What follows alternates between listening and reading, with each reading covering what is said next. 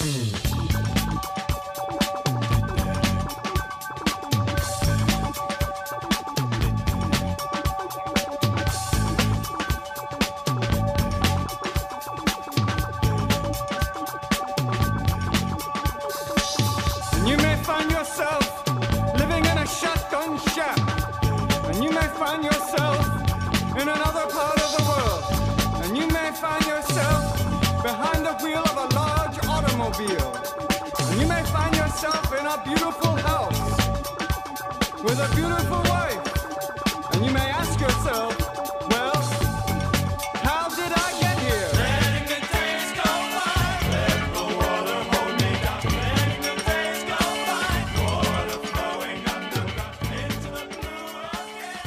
Hey, how's it going, everybody? This is Chris. Welcome to episode 91 of X Lapsed. And, uh, well, you guys don't know this, but I do. Uh, this is a late night edition of X Lapsed. Uh, it's just been one of those days. Uh, it's, uh, you know, we're going into the end of the year here, which offers us that that weird double-edged sword where uh, we're kind of invited or demanded to reflect and think about everything you wanted to get done in the uh, previous you know 12 months and if you're a digital pack rat like me you've got a lot of evidence of the stuff you did and didn't do so uh, i've got spent a lot of the day looking over some old scripts and partial scripts and partial projects and uh, yeah, it's uh, just been one of those days. Um, also, uh, weirdcomicshistory at gmail.com. That email address, I'm locked out.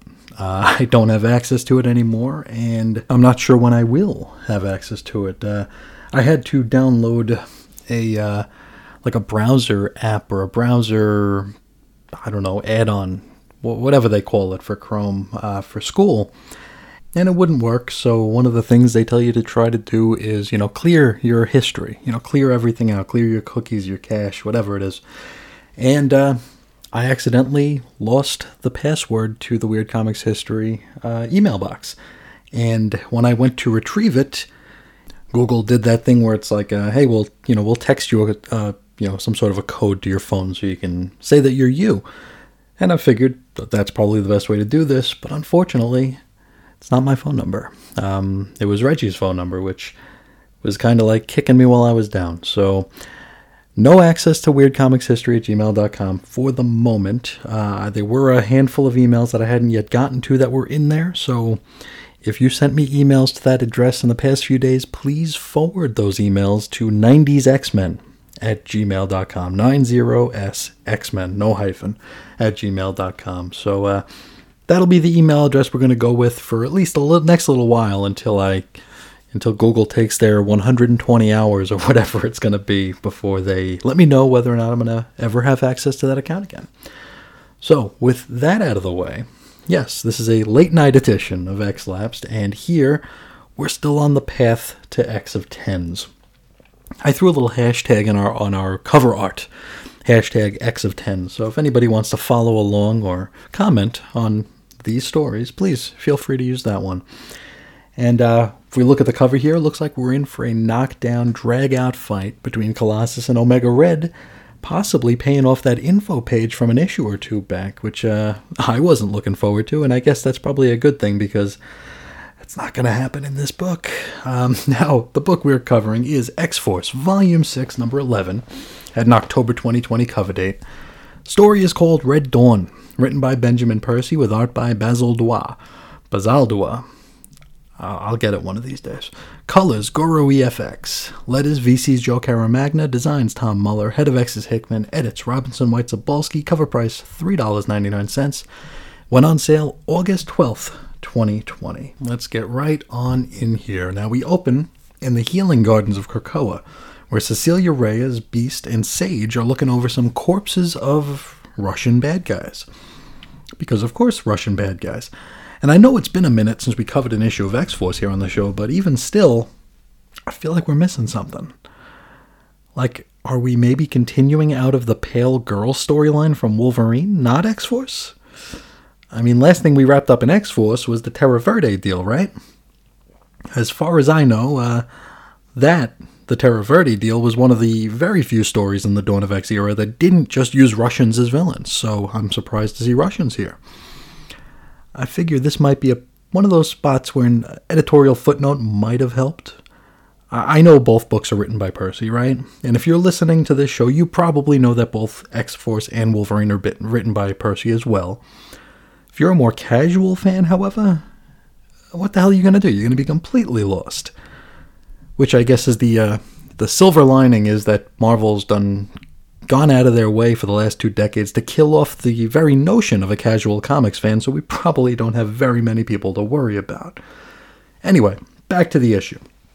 Cecilia is a bit nervous about con- conducting a mass autopsy because the last time they had done one, the bodies were all rigged with explosives. And she's talking about that weird Reva's Wetworks crew from way back in the first couple of issues of this volume. I don't remember their bodies being rigged. Um, it's very likely it was. It's been a long, long time. So, if so, great use of continuity. If not, okay. Anyway, Cecilia draws her scalpel and then cuts into the first corpse, which reveals a tiny humanoid figure, which springs from the corpse and then stabs her in the throat. So Cecilia Reyes is now dead. Though, in the sage words of Sage, quote, we can always bring her back. Beast comments that this threat is akin to literal Russian nesting dolls, which I'll concede is pretty clever. Though, if I were to guess and project, I'd have to suggest that uh, Percy probably came up with the punchline before the joke and then wrote everything to that payoff. Beast also comments that uh, it would appear as though the Russians have figured out a way to bring themselves back from death, not unlike the mutants of Krakoa. And with that, the half dozen or so other Russian corpses in the room start to wriggle and skelch as little red humanoids pop out of them. Let's do a roll call. Beast, Sage, Dead Cecilia Reyes, Colossus, and Domino. Double page spread of creds here. Then we pick back up in the Savage Land, which is uh, one of my least favorite lands on Marvel Earth. Colossus is here farming some miracle meds, uh, like literally dragging a plow behind him. He's visited by Domino, who'd really like to speak with him, but he's not all that interested. In fact, after everything he's experienced of late, he suggests that he might just devote his life back to farming altogether. Domino attempts to reason with him. However, she's interrupted by the arrival of a purple skinned blonde mutant named Kayla, who seems to have taken a liking to Peter. Info page. It's a story about a Russian writer. Um, it's pretty well written, but doesn't do a whole heck of a lot for me. Back to comics, and we are at the point at Krakoa. Now, Beast is trying to get in contact with Sage, even though when we last saw them, they were literally standing right next to one another.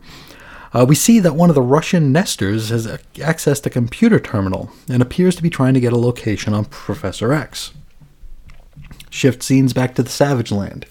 Colossus notes that the Madroxes are running toward the gateway, which suggests that, you know, something might be up. It also suggests that the mutants of Krakoa are using Madrox dupes as uh, manual laborers. So, how about that? At least he's not using his spare body parts to distract zombies. I guess that's a step up, right? Ugh. Okay, now, many Madroxes are attacked upon trying to enter the gateway, and so Colossus armors up and he rushes in himself. What he finds on the other side is basically a full blown war between the X Men and whatever these Rus- Russian nesters are. And they look like monsters at this point. Uh, they kind of. Their skin kind of resembles Domino's weird Krakoa cannon that Forge gave her back in the day. Speaking of which, Domino is going to go in gl- guns blazing against these monsters here. And she's going to complain that she doesn't have enough ammo to take them down. To which I gotta ask, why isn't she wearing that gross Krakoa cannon? It's there, right? Anyway, Beast warns that this offensive might just be a diversion. And, uh, well, he's absolutely right. Because elsewhere, Black Tom rushes to the professor to inform him that the island is under attack. He takes Charles into some veg like panic room for safekeeping. We see, however, in the tall grass that one of the Russian nesters is hiding and biding its time. Then, with Tom and Chuck out of the way, the nester heads inside wherever the professor was hanging out and swipes the Cerebro sword. Now, that's the sword that Magneto created out of the busted Cerebro helmet that Xavier was wearing when he had his brains blown out back in issue number one.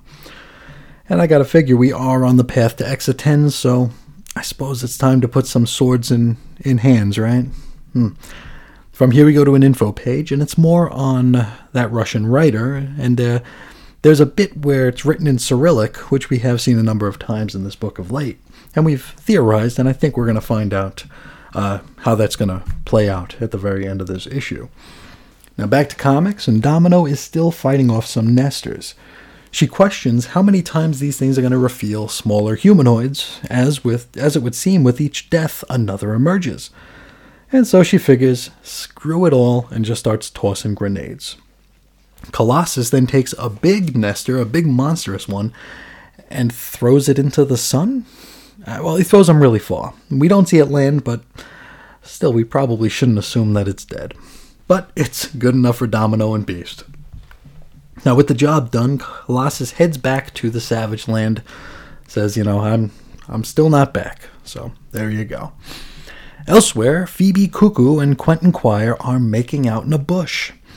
They part company, and Quentin appears to be over the moon in love. Just then, stop me if you heard this one before, he is stabbed in the heart by the Cerebro sword.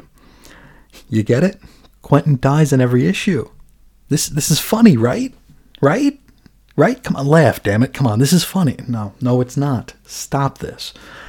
Ah, boy, a dying Quire is then drop kicked through a nearby gateway by that tiny Russian nester.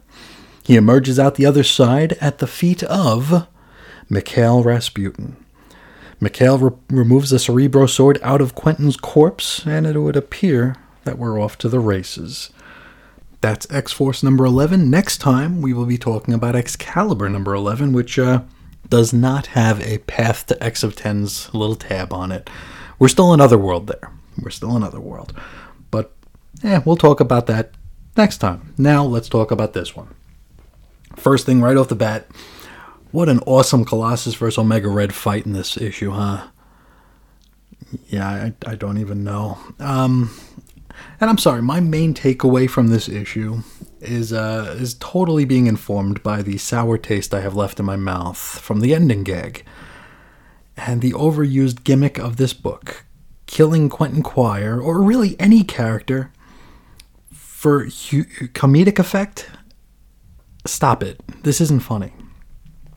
I think we're supposed to be like uproariously laughing at this. Like these scenes of Quentin dying are like Kramer bursting into Jerry's apartment on Seinfeld. We're like we're like supposed to laugh and applaud, right? Only it's not funny, and it never was. Who who were they writing this for? Certainly not X-Men fans. I mean, sure, Quentin is a little jerk. That's kind of his entire character. But this is just dumb.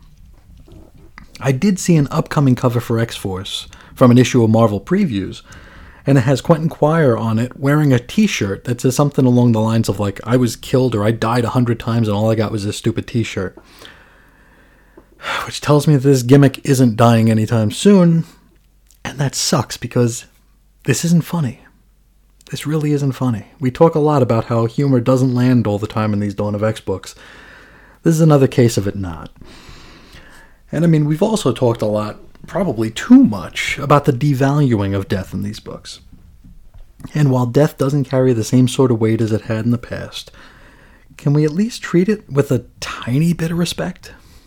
I mean, even Cecilia Reyes, she dies early in this issue. I don't know that she's ever died before. This might be her first actual death.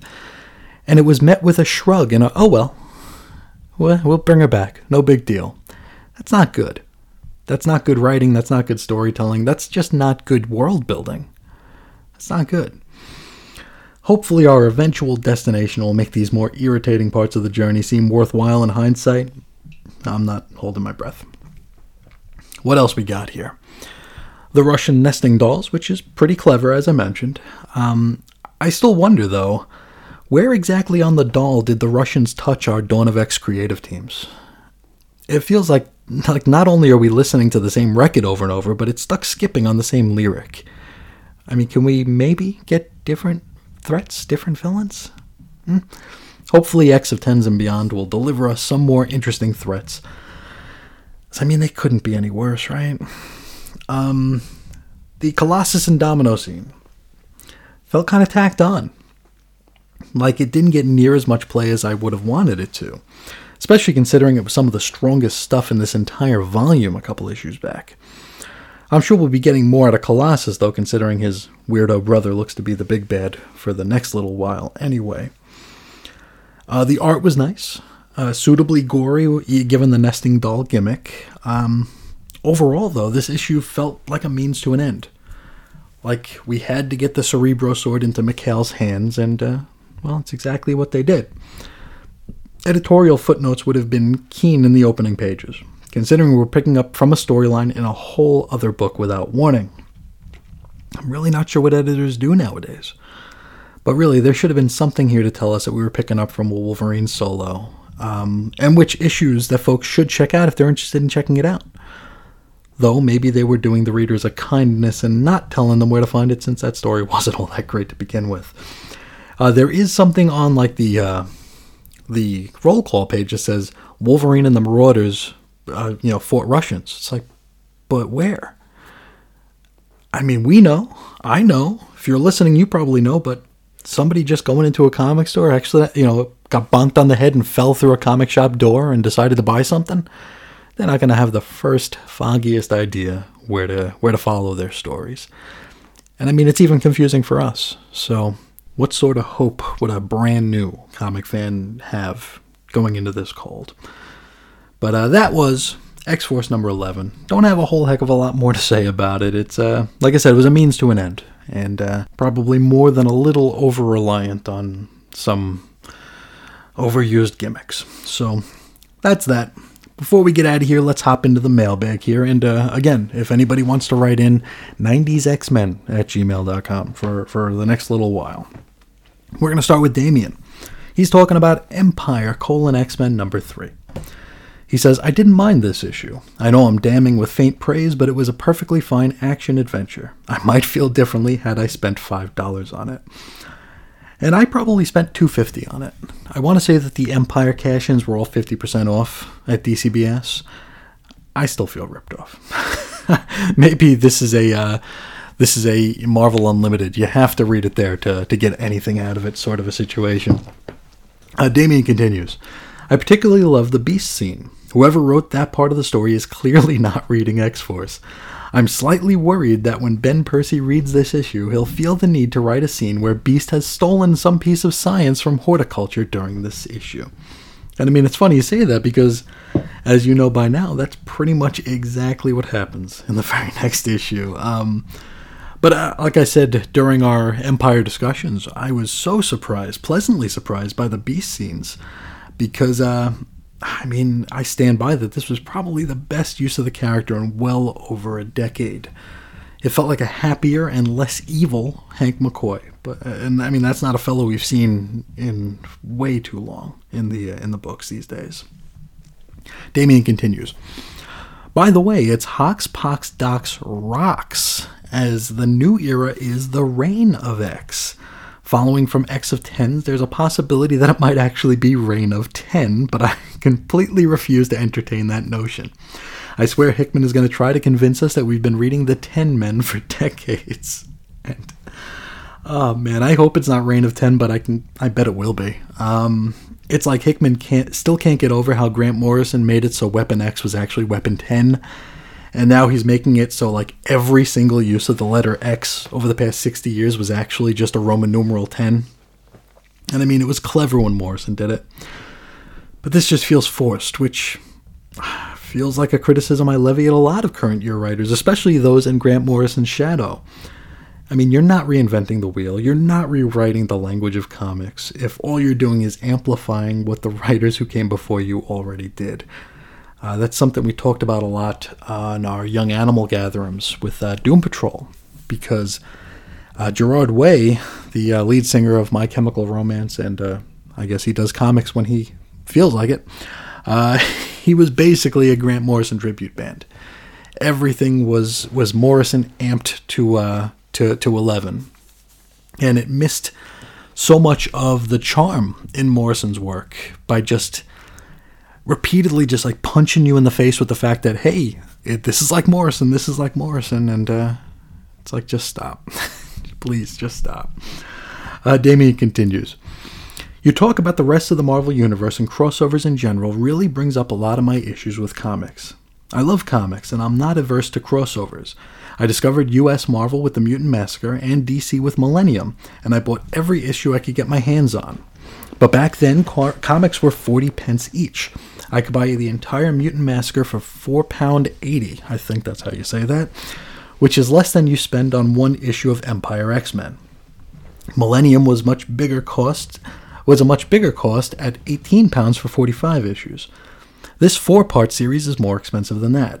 Expecting readers to buy all the crossovers is ultimately going to contract your readership because many people will not be able to spend the 200 plus pound necessary to follow the line wide crossover.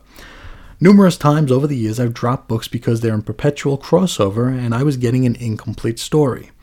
At present, I'm only buying X books from Marvel and I'm not getting all of them, although I did buy all of X of 10s. I buy nothing from DC. I'm more likely to drop a book or skip an issue if it, if it has a tie into a crossover I don't like. I loved X of 10s, but I imagine there were people who hated it. During X of Tens, Marauders published three issues, which only included one character from the Marauders cast, Storm. I imagine the people who weren't into X of Tens will have dropped Marauders in anger, and I'd understand why. That's a great point, and um, it reminds me of that story of why Peter David left X Factor uh, shortly after X-Cutioner's song back in the early 90s. I want to say it was X Factor number 83. It's got a uh, it's got a very striking cover. It's uh, almost completely black with a Bishop, Wolverine, and Cable on it. And that entire issue, I want to say, featured zero members from the actual X Factor cast. It was just Bishop, Wolverine, and Cable. I couldn't imagine how folks who didn't read the entire line must have felt about that. Because I'm sure there had to have been at least a handful of X Factor only readers out there. Just as I'm sure there's probably at least a handful of Marauders only readers nowadays. I- have talked to some people who have said Marauders is my book. That's my only X book because it's the only one they like. So I'm sure there are people out there who are probably very irritated. And I think the industry they're so over reliant on exploiting us and uh, exploiting the the addicted right? And the compulsive, like like myself, where they don't realize how easy a habit this is to kick for normal people, right? For people who are more mentally balanced than I. Uh, something we talked about in a Weird Comics history episode where we discussed the fifth week was talking about the, the the habitual buyer. You know, someone who goes to the comic shop every week because they go to the comic shop every week and then might pick up a couple issues. But on the fifth week, if they go and Marvel didn't put anything out and DC didn't put anything out, and they didn't get their Spider Man or their Superman or their Batman comic that week, it's pretty easy for them to realize, hey, maybe I don't need this in my life. You know, I, I didn't get it last week and I didn't miss it. So it's like, maybe take better care of the, uh, the, the people who are left.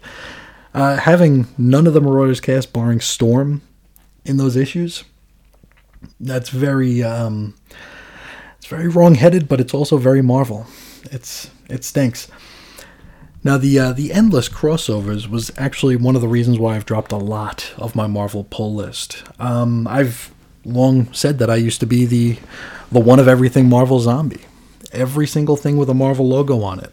I didn't care if it was reprints. I didn't care if it was uh, X Men animated series manga tie ins. I, I didn't care about any of that. If it said Marvel, I was buying it. But nowadays, there's just no way to justify such an unnecessary expense. I mean, I've dropped complete families of books because there was just no way to do it. And it, and you know, when you think about it, it's not as though any of these crossovers will actually hold up, right? These aren't seminal stories being told. These are just the quarterly, you know, blockbuster popcorn comics, right? They're not going to hold up. And hell, I mean, a year or two down the line, we're going to be told, like, hey, everything we thought we knew about that crossover you all dropped $300 on a couple of years ago was wrong anyway, right? I mean, it's it's just a Marvel method. and it sucks. But uh, I'm too weak to to stop supporting it. So I guess I'm you know I'm part of the problem. so it is what it is. But uh, thank you so much for uh, sharing your thoughts there, Damien.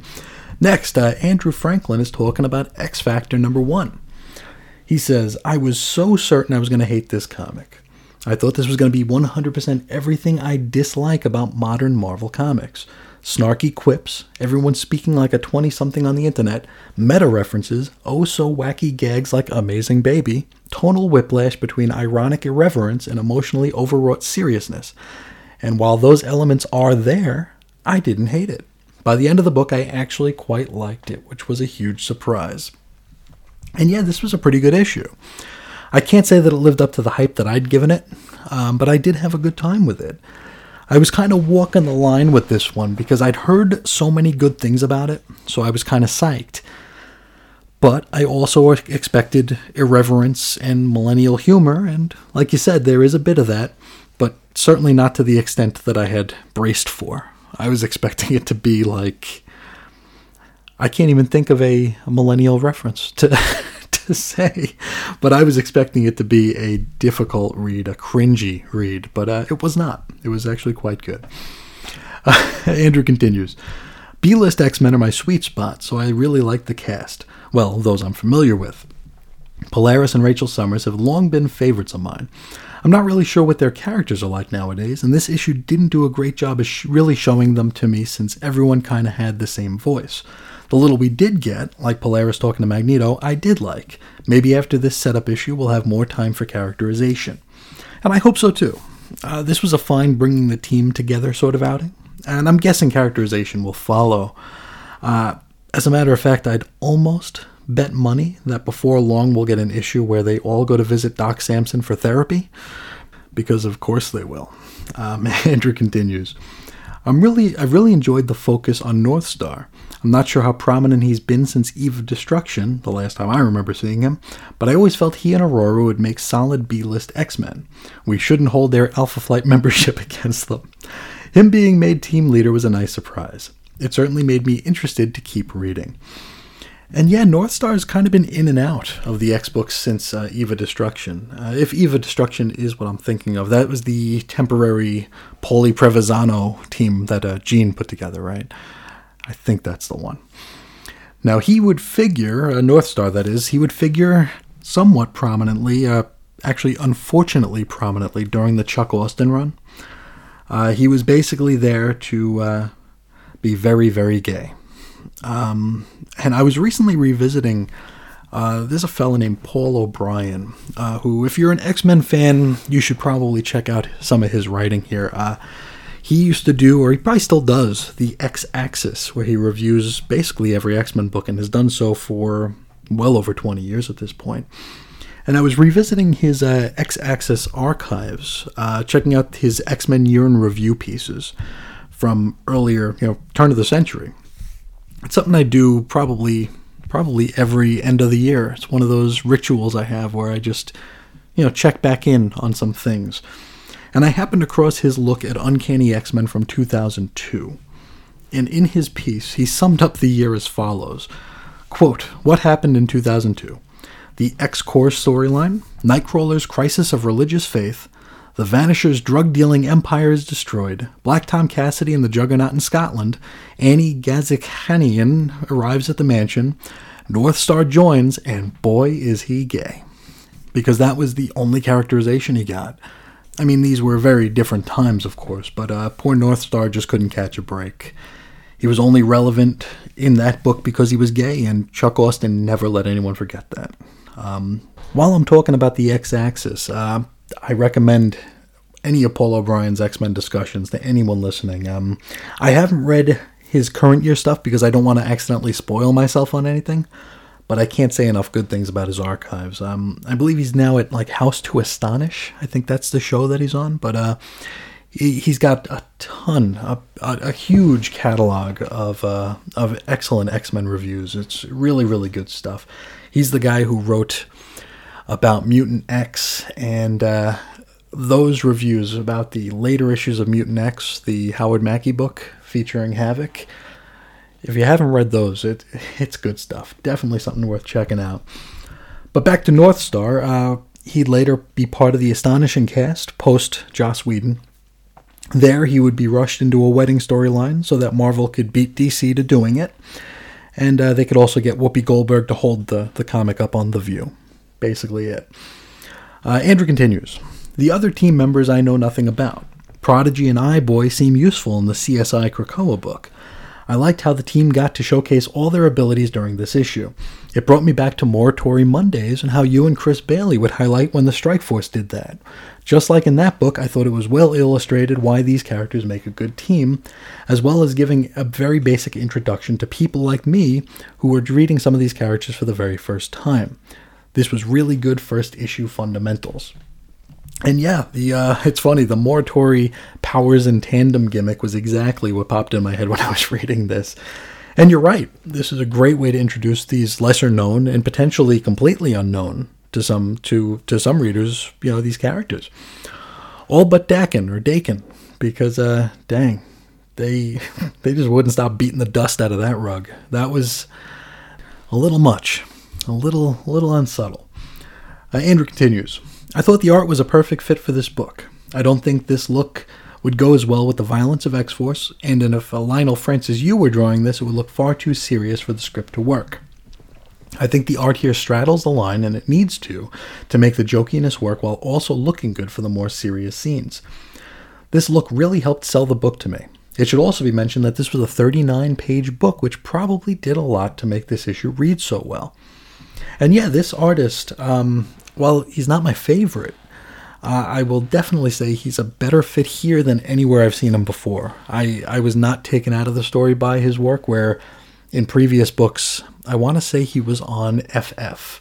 Uh, when when Hickman was on it, uh, as a matter of fact, uh, when he split off, I think either Fantastic Four was canceled or was running concurrently with FF. Uh, this is where post, you know, spoiler alert, Johnny Storm's death, and Spider-Man joined up. I want to say Baldeón was artist late in that run, and I did not care for it. Uh, but here, it's perfectly fine. Perfectly fine. Uh, Andrew continues. I was very surprised at how much I enjoyed X Factor number one. I'm very much looking forward to seeing how the rest of this series goes. I'm also surprised at just how much I enjoy these Wave 2 books. Well, all except Wolverine. Hopefully that enjoyment lasts. And yeah, Wave 2 has been quite the pleasant surprise. Um, I really wasn't sure what to expect out of books like Cable and Hellions. You know, um, I had a pretty good idea what we'd be getting out of Wolverine, and well, yeah, that's exactly what we wound up getting. But everything else has been a very pleasant surprise, and I'm happy to say uh, three out of four ain't bad, right? So that's a that's a good thing. Uh, Andrew wraps up with It's literally taken me a week to get this email out, so if you read this before Christmas, have a Merry Christmas and a Happy Birthday. And until there's a gritty reboot of Kids Incorporated, make mine X lapsed. Well, I did get this before Christmas and before my birthday, so thank you so so much. And I hope everyone had a uh, had a wonderful Christmas as well. Uh, mine was different than usual, but uh, very very nice, very enjoyable, and uh, hated to see it end. Still do. Uh, it's probably one of the reasons it's been such a hard few days. It's uh, you get that post holiday blues sort of setting in, and this year, I think I think so many of us, considering the rough year we had, I think we put a lot of uh, a lot of our hopes in the holiday season as a distraction or just a happy place, and uh, it definitely delivered for me. But uh, it makes the days after it kind of rough because the the lows kind of mirror the highs. So as great as everything was, now it's now it's not, and it's different. But uh, thank you so, so much. And uh, that's where we'll leave it for today. Still got a few messages in the hopper that hopefully, if uh, if anybody listening wrote those, please forward them to that other email address, 90sxmen at gmail.com, so I can actually uh, share them on the program here. Um, I guess with that said, hey, if you'd like to write in, you could do so. You could find me at uh, Ace Comics on Twitter or at 90sxmen at gmail.com. You can find blog posts and show notes over at chrisisoninfiniteearths.com. We also have xlapsed.chrisisoninfiniteearths.com. You can chat with us about all sorts of stuff over on Facebook at 90s X-Men. And you can check out the entire audio archives at chrisandreggie.podbean.com. That'll do it for today. I want to thank everyone so, so much for hanging out and sharing your time. And as always, I will talk to you all again real soon. See ya.